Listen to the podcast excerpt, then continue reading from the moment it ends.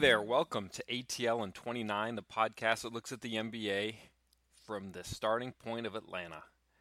We have a special guest today. It's Brad Rowland. I would call it his ATL and 29 debut, but given what we've got here at ATL and 29, that's more an issue of just Brad taking pity on us. Welcome, Brad. That that's not at all true, but I appreciate uh, you having me on. Uh, I, am I'm a frequent listener, uh, so I'm excited to make my debut of sorts on, on today's podcast. I'm definitely always going to talk to you about basketball. That's kind of what we do.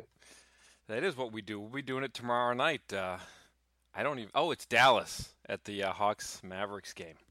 All right, so I've got John here to do some over unders. That sound good? Absolutely, I was ready to talk some uh, some numbers. We can get we can get as deep as you want into the numbers, so it's uh, always that's, that's, always entertaining. All right, so just so that the the audience knows, uh, I've set up some over unders. A few of them are going to be team win totals, and that's where we'll start. Uh, but then I want to move on to just some other ones that I've made up, uh, just sort of figments of my own imagination with you know some individual player stats and things like that. So uh, if you want to fire up basketball reference as a, as a reference point for where you might get some of these numbers on the individuals, uh, feel free. And uh, if if the typing comes through on the microphone, that is not a big deal. All right, so we're going to start here at home. Uh, the Atlanta Hawks. Their line for the season is 27 and a half wins. Where do you peg them?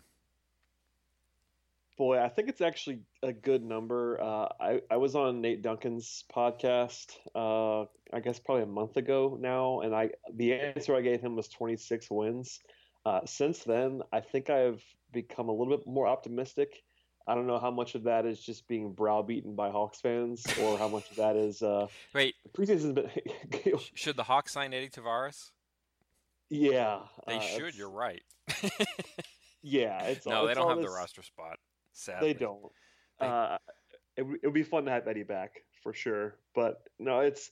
I think I'm I'm definitely more optimistic now than I was then. I think in terms of the of the of the performance, it's just sort of uh, it's the delicate balance of how much they want to win and how their roster moves might be impacted in the middle of the season. You know, there's all these guys who are on tradable contracts, et cetera, et cetera. I think if you told me that they um, were to keep this roster and it was healthy all year, I would probably go over.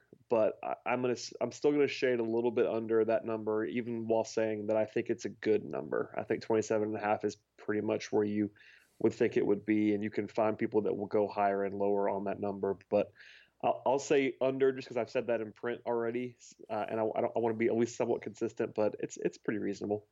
Okay, so you're hinting at a trade, and you don't work for Hawks.com, so. Uh no, it's, it's who, who would you say is the most likely Hawk to be traded? Yeah, it's not that I think it's necessarily going to be happening specifically. I just think there is some incentive for the Hawks to look in that direction with oh, some sure. of their veterans.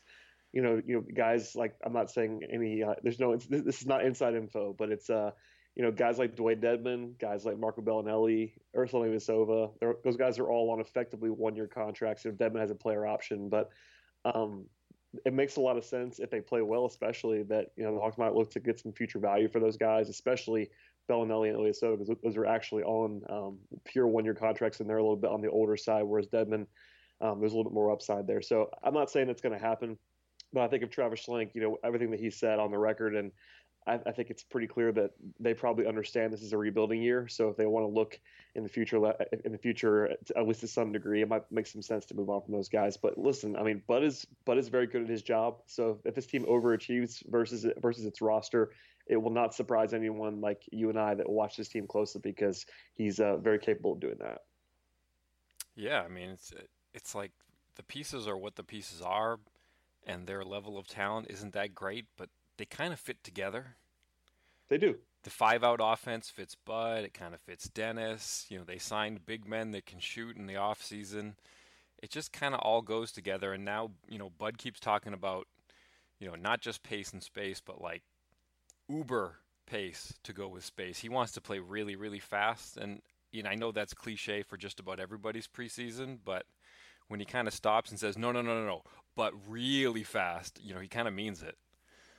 Yeah, I think he, it's something that he's definitely said all the time since he came to Atlanta. So it's Uh, my guard is up a little bit on that, but yeah, I would definitely agree. Everything, everything that everything that I've heard from Bud as and really seen on the court. I think we've seen some changes that sort of lean in that direction, and there and there really isn't that guy that can, you know, la- last year they had Dwight Howard, who was never going to be the the Uber pace guy uh, for you know all everything everything about Dwight we can kind of leave off, off the table for this podcast, but at, at, at the very least, he was never going to be someone that was going to be you know get, going end to end in the way that he used to be able to when he was younger. And this year, you know, Dedmon's not this like super duper athlete, but he's much more of a fluid uh, you know, end to end kind of guy, and the other the other bigs are pretty mobile. So there's no there's nothing really holding them back. And then you have the the blur of a point guard with Dennis Schroeder too, which really helps. So I, I believe Bud. We'll see how much we'll see how, just just how fast they can actually play. I think he definitely wants to play fast.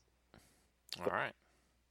So uh, the Milwaukee Bucks, 46 and a half wins. Ooh, uh, it's a team very close to your heart, I know. Um, yeah, I'm gonna go.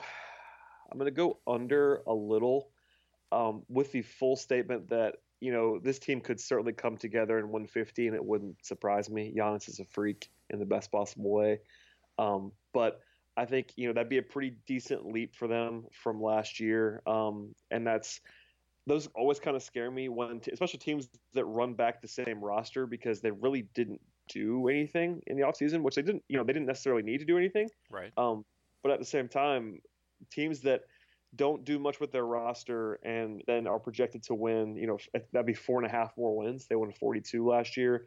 I know they do get. I know they have some health stuff with you know with Jabari Middleton playing more games potentially, especially Middleton playing more games and Jabari potentially uh, being back pretty soon. It's uh, you're asking a lot of guys who had career years last year. You know, even if you take Giannis off the table, which I think we kind of can, Tony Snell was really good last year. I'm not sure you can buy that necessarily. Malcolm Brogdon was awesome, and I love him, but will he be as good as he was last year, et cetera? So Greg Monroe's another guy too who was very good, sort of sneakily under the radar. So I'll, I'll go under a little, but I could look foolish in a hurry if, uh, especially if Jabari is suddenly healthy and Middleton's a full season and they look really good because this is a team that it's, it's the rare team in the East that has a ton of upside for this year. They're kind of the only one in that non-top four group that really has that kind of upside. Wait, who's in the top four group? Well, the, like the standard top four. Like I'm not necessarily not necessarily for this year, but the oh, okay. Cleveland, Cle- Cleveland, Boston, Toronto, Washington is kind okay. of the last year's top four, and I think you know all those teams. I'm not a huge believer in Toronto and what they decided to do, but I think those two those four teams are pretty safe to be maybe, not necessarily the top four, but at least those four teams are, are, going to be in the top six, and it would be a shock if they weren't that kind of thing. Gotcha. Whereas Milwaukee, I think is uh, pretty much right there as well, but there's a little bit more volatility based on the fact they just they just haven't done it. You know, we, they won 42 games last year. That we haven't seen them win 50 with this group, whereas those other four teams we kind of we kind of already seen it. We haven't seen them win 50 since like Glenn Robinson. Yeah, I mean, and, and they're to do. I mean, it's going to happen soon. I think. I'm just not sure it's going to be this soon with some of the uncertainty that they still have. I mean, if, if Jabari was healthy right now and not coming off an injury, and so was Middleton, I would totally go over. I think, but there's there's enough of that weirdness there where you just don't you just don't know. Okay. The uh, the Denver Nuggets 43 and a half. I'm going over. Uh, I will not go under on every single one. This will be the I, this might be the only one I go over on, but I, I will go over. Um, I, I love Paul Millsap uh, unconditionally. I will I'll, I will say that the biggest the biggest thing with Denver last year is that they were really bad on defense, and Paul Millsap's going to help them on defense. Uh, he won't make them great on defense because they have a lot of guys who are not going to be individually good. But you know, I've long said, and you know, I've talked about this on and off the air, different places that you know Paul is still somehow underrated as a defender. He's one of the ten best defensive players in the league having that guy around really helps. And offensively, he's not going to hurt them. I mean, he might not be this huge upgrade for them offensively from Danilo Gallinari, who's a good offensive player, but uh, I think Paul and some some uh, some growth from their young guys. You know, Jokic is still super young, Jamal Murray, et cetera, et cetera. So. I, uh, without going too deep into them, I guess uh, I'll go over. I would say probably slightly because the West is sort of a juggernaut, but I think I'd have them somewhere in the 45 win range, which is, uh, you know, slightly over. All right. You're not nervous at all about point guard situation? Oh, I'm definitely nervous. Uh, the only reason why it's not as big of a deal as it should be is that they run so much offense through Jokic. Um, right. If there was a team, if this was another team that didn't have that kind of facilitating guy. Like you know when they were they were famously the, the best offense in the league last year in the second half, even better than Golden State, is because they basically ran everything through Jokic. Um, I, I don't like that they don't have a good point guard on the roster. Uh, Jamal Murray, I like as a player, but I don't think he's a point guard, and he kind of wasn't good last year. Um, there's some, I, I understand what people what people see in him, and I kind of like him as a prospect, but I think people sort of penciling him in as a as an average starter, even as a point guard for this year, are kind of uh, a little bit crazy. But they do they do have they do have Jameer Nelson to be like the safe guy, and Mudiay is you know, not good necessarily either, but I think they could probably cobble together enough at point guard where it won't kill them. That's kind of all they need to do for me. I, in the end, though, I do think Murray is not is not a point guard, and we're going to kind of see that. Hopefully, I'm wrong about that because if he's good, they're going to be even better than I think they will be. Right. Um, I just don't really see see him as like that, you know, full time point guard with his especially especially defensively, and the fact that he's not really a pure facilitator. He, he's a, he's a decent passer, but I think defensively is where they're going to have some problems there, where he's trying to stand in front of point guards, and they don't. I, I know that I they, they can use Gary Harris in that role too, which does help them uh, to, to, guard some some of the better guys at point guard. But there's enough cross match stuff there where it'd be a little bit worrisome for me. All right, from Paul Millsap's team to Jeff Teague's team, how about the Minnesota Timberwolves? Ooh, uh, 46 and a half. Sorry, meant to give you the number. 46 and a half. no, uh, it's they're so weird, man. I, I know it's it's the weirdest thing because you know last year normally like my I think you could probably tell but people listening can probably tell how I feel about this kind of stuff by how I'm talking so far. Minnesota won was it 31 games? Yeah, 31 games last year. And I know they're different, but you don't normally see teams jump. It would be 17, no, 16, 17 wins to get over this over. Um, I know Jimmy Butler is a lot of wins by himself because he's really, really good at basketball, and they didn't have to trade much of anything to get him. Um, but still, you like if you look at their defense from last year, it was really, really bad. Butler will help that, but how much will he help that? Uh, Teague as well. You know, Teague to Rubio, they're very different players. Um, I'm not sure Jeff is that much better than Ricky Rubio. It's just he's a better fit than the Rubio would have been because they just need the somewhat shooting uh, on, on, the perimeter. They need they need Teague, who is not this knock knockdown guy, but he can shoot. Uh, ooh, I'm gonna say it's like right around the number. I think I really think they're gonna win like somewhere in the mid to high 40s. So like 46, 46 and a half is right there. So uh, I'll just say under out of principle, just because I think if anything goes wrong, if they just somehow don't defend uh, again, then it'll be under. And I think sneak. I mean, maybe you don't agree with me on this, but I think people don't understand how bad um, Towns and Wiggins have both been defensively. I, I really, really. I mean, I love Towns. Everybody loves Towns. He's going to be awesome. He already is really good, but he's not good on defense. Like he might be, and Wiggins. I still can't figure out why he's not good on defense. Uh, it was he was this great defensive prospect with all these tools, and he's not ever been that. And so right now, I think the best defensive player in their starting five is Jimmy Butler, which is weird because he's also the best offensive player. Maybe I mean it's either him or Towns. So uh, I don't know. It's it's it's tough for me. All the talent is there. This is a 51 roster. I just don't know if they fit all together yet. So I'll go slightly under uh, and be prepared to look silly if it all clicks. All right.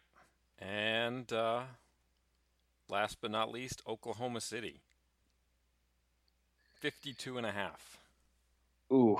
Um, I'm going to say over, uh, somewhat begrudgingly, only because um, I'm not sure how it's all going to work. I do like it a lot. You know, I think last year, I think what's going to fool people is that last year they won 47 um, with the Russell Westbrook show, but their point differential was like a 40 win point differential. Right. So I'm not really sure what the baseline is. If you're going off of 40, if you're going off, off of a 47 win baseline and you go out and get Paul George and Carmelo Anthony for, you know, the returns that they gave up, uh, it makes all the sense in the world to go over. I'm just not sure they actually were a 47 win team last year. So that's the worry spot for me. But I, I you know, the sneaky move that I love with Oklahoma City is Patrick Patterson mm-hmm. being there and kind of being that combo. Like he's the backup, he's the backup center and the backup power forward.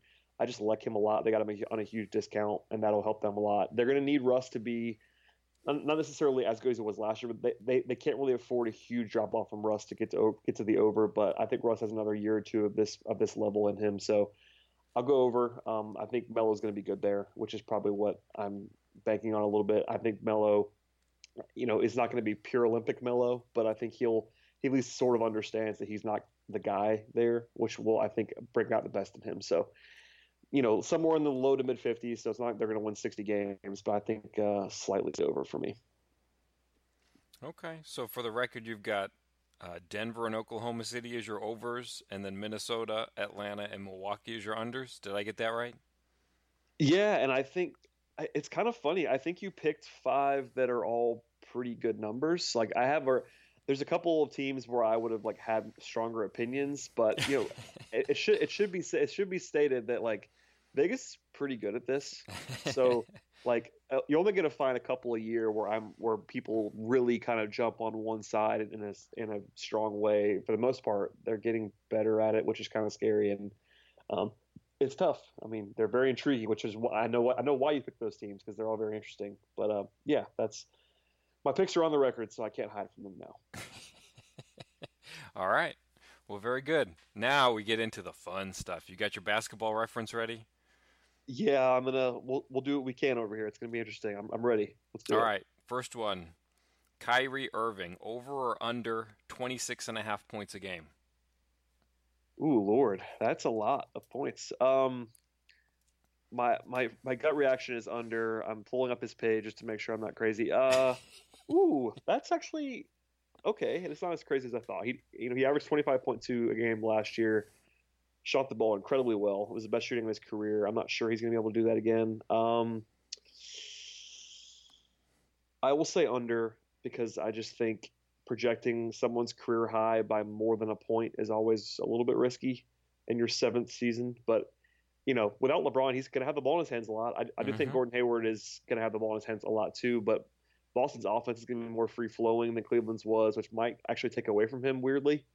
Right. Yeah, I'll, I'll, go under slightly. I mean, but he could average 28 and it wouldn't blow me away at all, just because, especially preseason stuff, he's not been shy about getting shots up. That's never been Kyrie's thing. He's never been uh, one to one run away from a shot. But I think uh, I'll, I'll, go I'll go under, even if I'm not terribly sold. All right.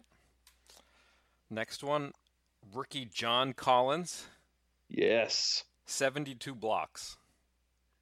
Ooh. I'll make you do your math uh, here. I'm going to do some of are like totals as opposed to game oh, game great. averages. Um, I'll go over on that. I think for what we've seen in the preseason, he's going to play. I was I was a little worried before the preseason that he was going to get buried early on, but there's been no indication of that. Uh, maybe I'll, maybe I'm wrong on that, but I think it seems like he's going to be in the rotation opening night, which is very encouraging. Um, and if he is, I think he could probably block a shot a game. Um, I don't think he's going to be this great this great rim protector, especially right away. But you know, if you're if you're playing if you're playing 22 minutes a game and you're John Collins, I think I think he can probably average a block, a block a game. That's a, that's a good number though. I'm not super sold on it. It's just I think if we're assuming health or relative health, which means I mean somewhere in the neighborhood of 70, 75 games, I think you can get there. Um, only because I think he's one thing about rookies too is that I think he'll go for blocks. We've seen that in the preseason. Uh, is that he's not going to be shy about fouling, and I think he's going to be aggressive, which is they'll probably have to legislate that out of, out of him a little bit, and that he's going to have to start staying on the court a little bit more as it gets older. But I think in his rookie year he'll be he'll be foul prone, but that also means he'll be aggressive and get a lot of blocks. Yeah, I asked him about staying out of foul trouble, and he said it wasn't really a, something that they had talked about or been concerned about yet, but I you can they, definitely kind of see that, right?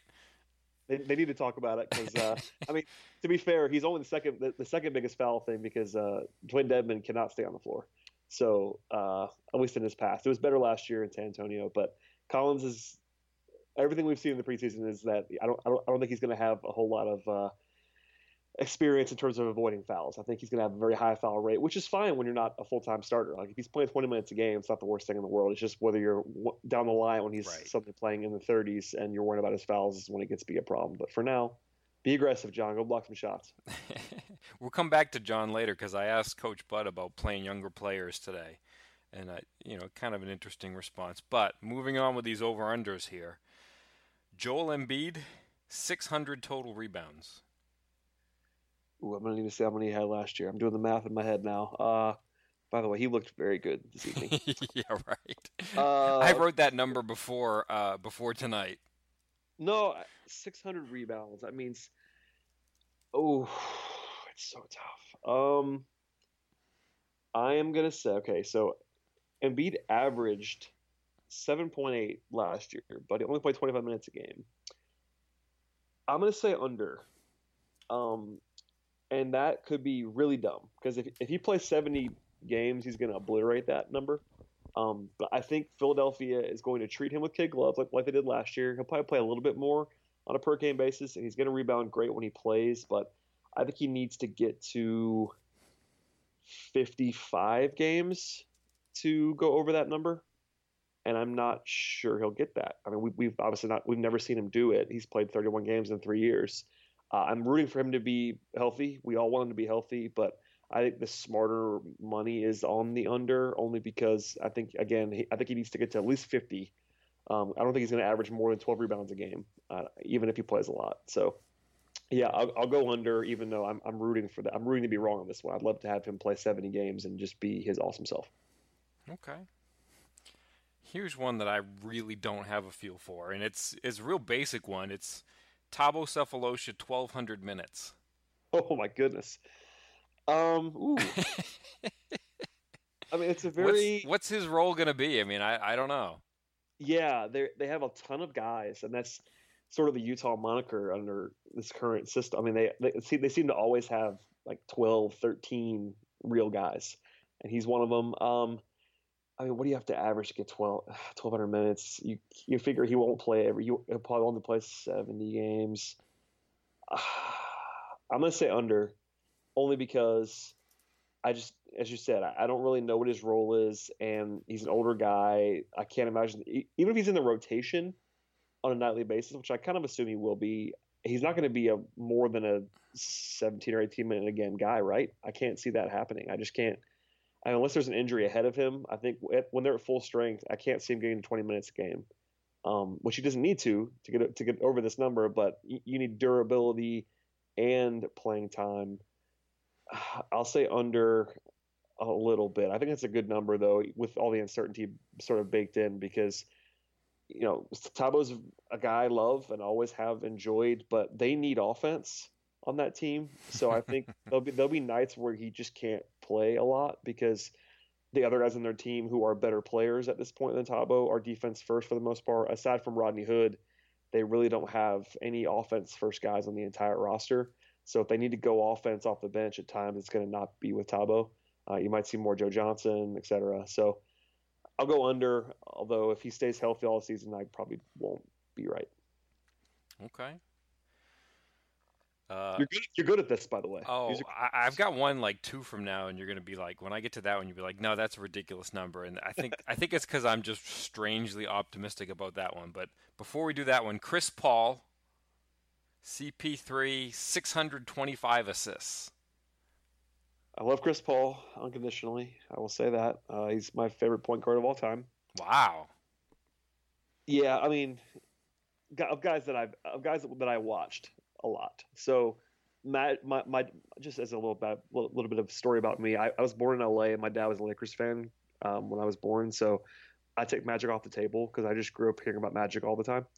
Um, but aside from that, yeah, I love Chris Paul. It's my guy. So, but yeah, the the really the big question is how much he's going to have the ball in his hands. You know, last year he only had 563 assists, and a lot of that is that he only played 61 games. But you know, he's usually good for an injury at some point, um, and he won't have the ball in his hands nearly as much. So, I'm going to say under. I think Paul will probably play 70 games and average somewhere in the eight and a half assist per game range, which seems so low. I mean, I, am right. pretty confident he's never averaged that little. Yeah, he's never averaged that little since his rookie year, but he's never had the ball in his hands as little as, as he's going to this year. I, I assume that they're going to stagger at some point and have him play without Harden. Uh, I would hope that they play all 48 minutes with one of those guys on the court. That makes a lot of sense, right? To me. Um, and he'll have the massive assist numbers when he, when Harden's not playing. But when Harden is playing, I just don't see Paul racking up the kind of assist rate that you have to have to get to where he needs to get to. If he plays, I mean, if he, if he plays 70, 77 games though, he's going to get over it. I think it's just he's had a you know as he gets older here, he's only played more than 74 games once in the last six years. So I think it's pretty safe to assume he's going to play 70 or less. And if you Which do that, be smart. so. Yeah. Yeah. That would be very smart for them to to Oh, save they him a little bit for the a playoffs. Because Yeah, you've got I a mean- a player who kind of hits the wall in the playoffs, and a team that seems to have hit the wall in the playoffs a couple times. Uh, might be good to to do some strategery and Yeah, rest they some don't need guys up. push him. I mean, they don't need to push him at all, and I, and I think they'd be insane to let Harden play all 82 again. Like yeah. I know, I know that was the thing that he like sort of wanted to do last year. Him and Russ both were like fighting to see who would take a day off first, and they kind of never did it. Um, but I, I would hope that they don't do that again because I mean, even if you don't think that was why Harden sort of disappeared in the playoffs at that at the very end, uh, it can't be great. To, I mean, some of it probably is workload, and that'll be lessened this year with Paul around, which is probably helpful. But uh, I mean, I think we've kind of seen that guys playing 82 as primary options that just carry that like you know the 35% usage rates kind of kind of uh, high bar to clear. All right, here's the one where I'm really optimistic. Taurean Prince, 130 steals. 130. 130. That's a big number. That's like 1.6 a game. Yeah, something like that. I, I have to go under just out of, out of principle. But I will say, if you look at the, I'm not sure who did these projections on uh, Basketball Reference, but whoever does, does their projections projects him for 1.5 per 36 minutes, which still wouldn't get him there because he's not he's not going to play 30, 36 minutes a game. But it's a fairly high number of steals. He has he has great hands. He's, going to be aggressive. Uh, his steal rate last year was very good, like not super elite, but um, solidly above average. So I don't think you're that crazy. I, I think he would probably, if it was hundred, if your number was hundred, I think I'd probably go over. Okay. Um, but uh, yeah, you're you're a little high. I mean, I think you knew that. You knew that though. I knew that. I knew loud. that was the one that I, I think I, I skewed it. I mean, it would, listen, it's not impossible. I will say that it would not like blow me away if Taurean averaged, you know, 1.7 steals a game. But the problem is, even if even for him to get, even if you assume he's playing 80 games, which is always a bold assumption, I don't, I still don't think he gets there, which is tough. Yeah. I mean, I do think he's going to play a lot of games. I think he's going to He play is. a lot of minutes just because I know Bud doesn't differentiate, but when it comes to defensive assignments, it feels like the Hawks have a lot of two guards and not that many threes. Oh yeah, that's something I've been talking about a lot. I mean, I think even with you offline is that he's really the only three on the roster. I think. I mean, Nick Nick Brussino is a three, right? but not He's you know not, defensively. he's not going to be in the rotation. Right. I mean, other than that, every other guy they have, you know, Luke Babbitt's a four at this point. Uh, Bazemore is a two. Belinelli's a two. Uh, Bembry is the closest thing to a three, I think, other than Prince. But and he he's could be a three defensively. Yeah, he's but he's still really thin. I mean, there's certain matchups where Taurean's the only guy on the team you want guarding certain guys. Right. Um, so yeah, I- I'm I'm with you 100. percent I think if he, I think he's probably going to finish. Would it surprise you if he finished if he led the team in minutes this year? Oh, not at all. Me neither. I think it's. that- I think that's almost a almost a lock. Like I guess Schroeder would Prince be the one Schroeder. guy. Yeah, I It's think of those would be the two guys for me. Is that it's kind of how much Bud wants to ride a young guy because I mean, Bays has never played that kind of minute, that, that kind of workload. Even though you think you know he's the established vet starter on the wing, I'd be pretty surprised if Taurean didn't play more than Bazemore though. I so, too. yeah, uh, you know, minutes aren't going to be a problem. I, I do think though he, he has to have a pretty obscene steal rate. that number. But uh, he's get, listen, he's going to play a lot, and I'm I'm all in on Taurean. So I hope I, hope- I hope it goes over because that means he's uh, been super aggressive and using all of his immense physical traits defensively to uh, sort of their highest level. So that'd be good. All right, here's one. This is this is kind of a weird one. In fact, the last two are both kind of weird because we're kind of I love weird. kind of jostling the numbers to, to come up with a decent question to ask. But it's for LeBron, and the number is 17, and the stat is assists and rebounds combined, 17. Um, okay, let's look at this here because I don't want to guess. Okay, so last year it was 17.3. Was But- it? Okay. Yeah, but before that, he had never gotten to 17. Right. And That was the first year in his career he did that. Um, So my math brain tells me to go under because just all the data says under. Um, with that said, it's kind of how he decides to play because if LeBron decides he wants to try to average a triple double, I think he could do that. Um, the que- I'll still go under. I just don't think he's gonna want. If he wants it, he'll get it. If he doesn't, he, he won't. That's kind of that's kind of the short version LeBron. But if you look at his career of you know 14 seasons, he's only, he's only done it once. So I have I have to go under and be safe. But you know when last season is the one time he went over, it's not as crazy. I sort of feel like he's gonna get like 10 rebounds a game this year. Like I don't I think they're going to use Thompson less. They're going to have Love at center where it's going to be him Yep. harder for him to rebound.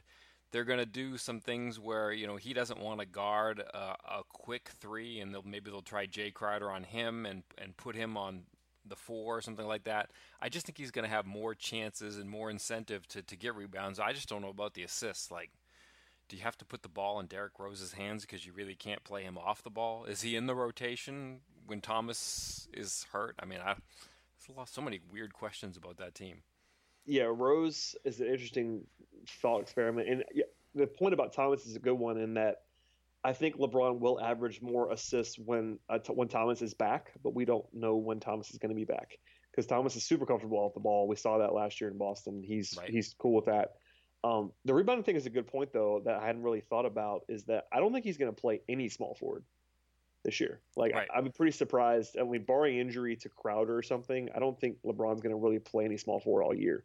He's, he'll be playing alongside Thompson or Love, but not really both of those guys very much. Maybe occasionally they'll do that, but um, we've not. I mean, when when you're coming out of the gate and starting lineup and basically saying that you know Tristan's coming off the bench, uh, I think I you know I'm not I'm not sure you sold me enough to go over 17, but I, if he averaged not you know if, let's, just say he averages nine and a half rebounds a game, which would be a career high, he only then has to get to seven and a half assists, which has been a number that he's gotten over a bunch of times. So yeah, I mean, it's just it's all about how he wants to play. If he wants to play that, not necessarily passive, but if, if he wants to go out and score 30 a game, then he's not then he's not going to get these numbers.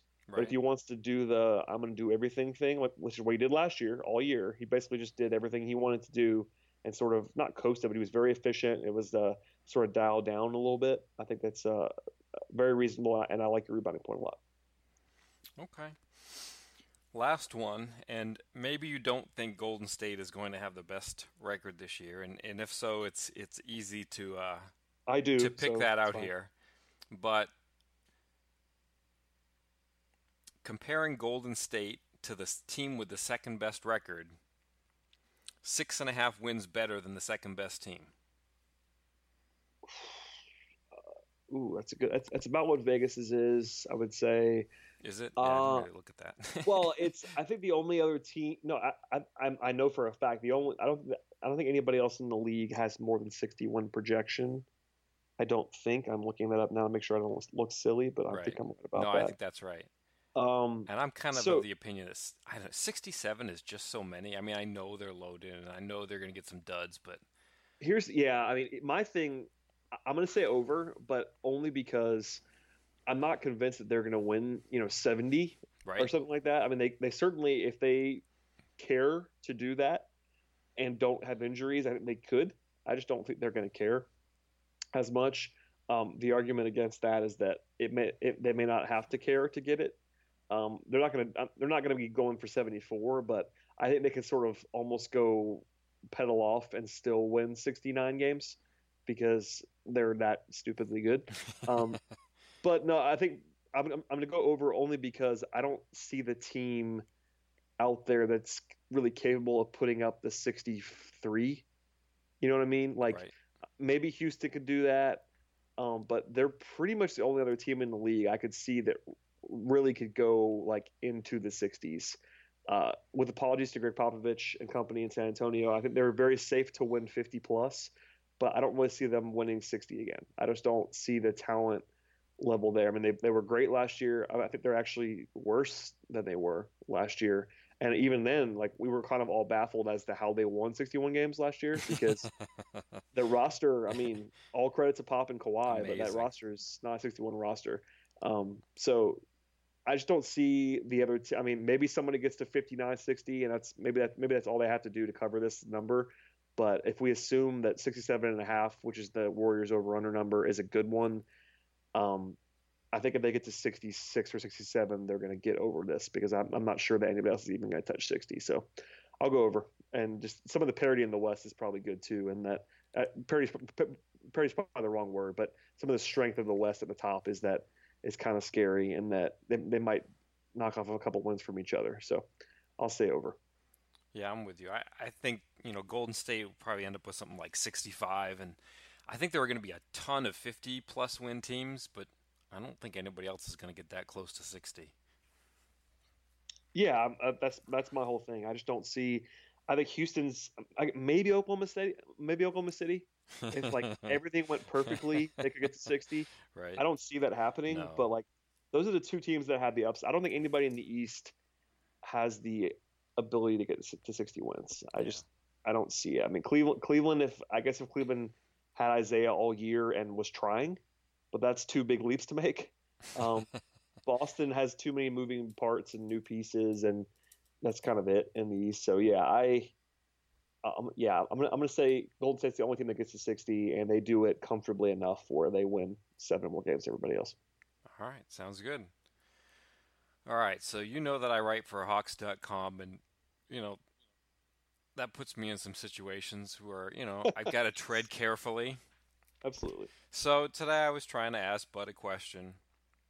You know, an interesting, sort of challenging question that wasn't too much of a softball, because I wanted to know whether or not there's mandate is probably too strong a word, but a push to play some of the younger players to, to kind of get a jump start on the youth movement. And you know, of course, halfway through asking the question, I started to get bud face. But uh, I want to hear what you think about it, and if you know, if you think this is a, a good answer or a politically correct answer, you know, I, I want to know what you think about what Bud says here. When when Travis met the media, you know, before camp started, he said he had two objectives, and one of them was to make the roster a lot younger. Does that make your job different in terms of playing youth, or does it just mean that you go about picking who plays the same way? It's just that there are younger pieces to pick from. Yeah, no, I think guys have to earn their minutes. Guys have to, um, you know, do it in practice, do it in, you know, just their day-to-day work, and um, you know, I think just obviously naturally we're younger, and but I, I do think there'll be younger guys on the court, but the guys that, you know, John Collins is earning his minutes, um, you know, so it's it's going to be important for John to understand that that's what he's got to do, and um, you know, as he grows and progresses in this league, nobody's going to give him anything, and so if he's going to you know, take steps forward, he's going to have to earn it and work for it. And, you know, it's the same for minutes.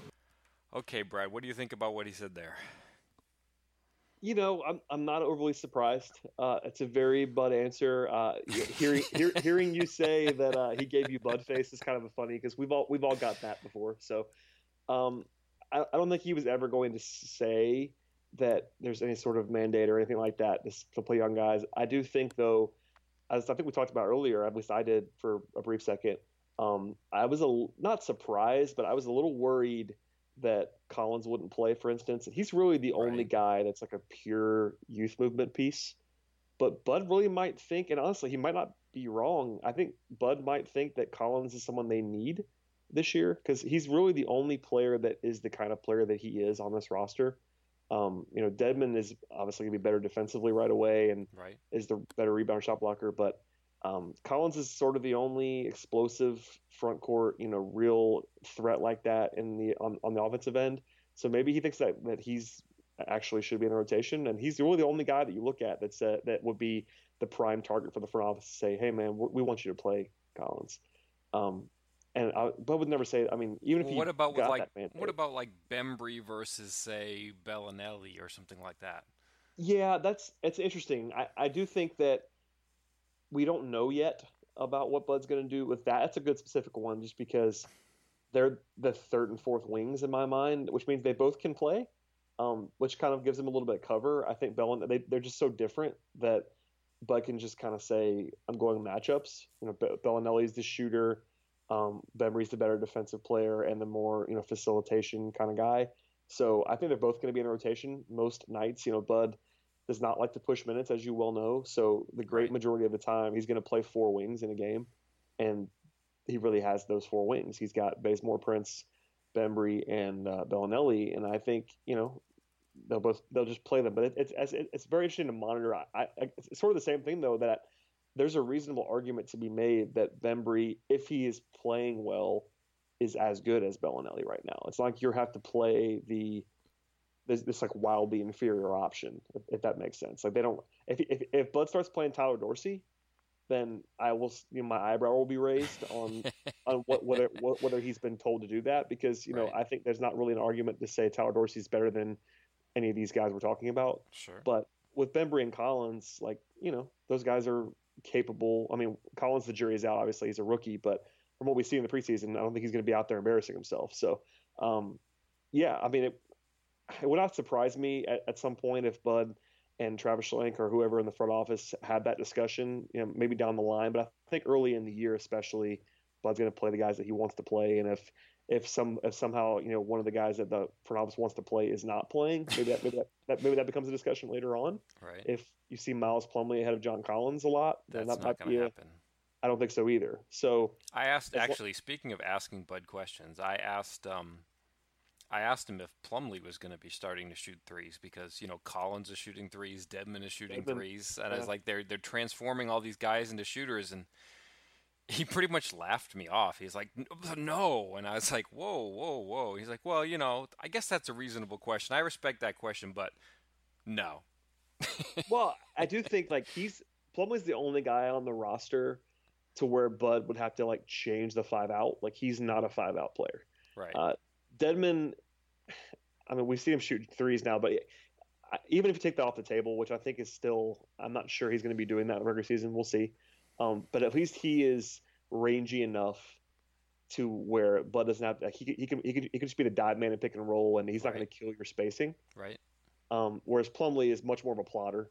So I think you know that's one reason why we may not see Plumlee a lot, and of course he's just maybe not as good as the other guys anyway. Right. Um, but he, it's kind of weird in that he's really the only player on the 15 man projected roster that is doesn't really fit, if that makes sense. Like everybody else has a role that you can see in this offense, and defensively there would be some questions. But you know, Luke Babbitt, you think about Luke Babbitt, like that's like a, I mean, he's a he's a pure stretch for like Sure. space floor spacer. He may not play a ton, but if he does play, you know what he's going to do. Whereas Plumlee in this offense, it's it'd be it would look a lot more like Dwight like, like Dwight Howard did last year. They're very different players. I know I understand that. Let me say that out loud. I'm not comparing those two guys as players, but um, Howard never felt like he fit perfectly in what Bud wanted to do offensively, and Plumlee would be the same way. And that it's not anything that he's doing wrong. It's just not his his strengths are not um, suited to that kind of you know pace, especially. But uh, the five out ball movement, spacing nature that they want to run offensively. So aside from that, without go without going too deep on Miles Plumlee, um, I do. I Oh, we already did. It's too late.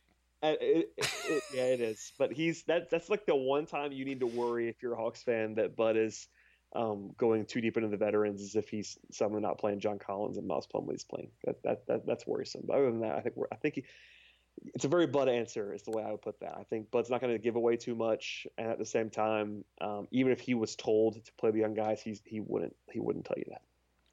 All right, Brad. Thank you. Got anything you want to plug? Sure. I mean, other than this fine podcast, which I am a frequent listener to again, I, I would encourage people to listen to this show. But uh, I also host my own Hawks podcast. Uh, I, I almost said daily. It's it's mostly daily um, right now. We'll get we'll get to daily eventually pretty soon here. As Is it week daily?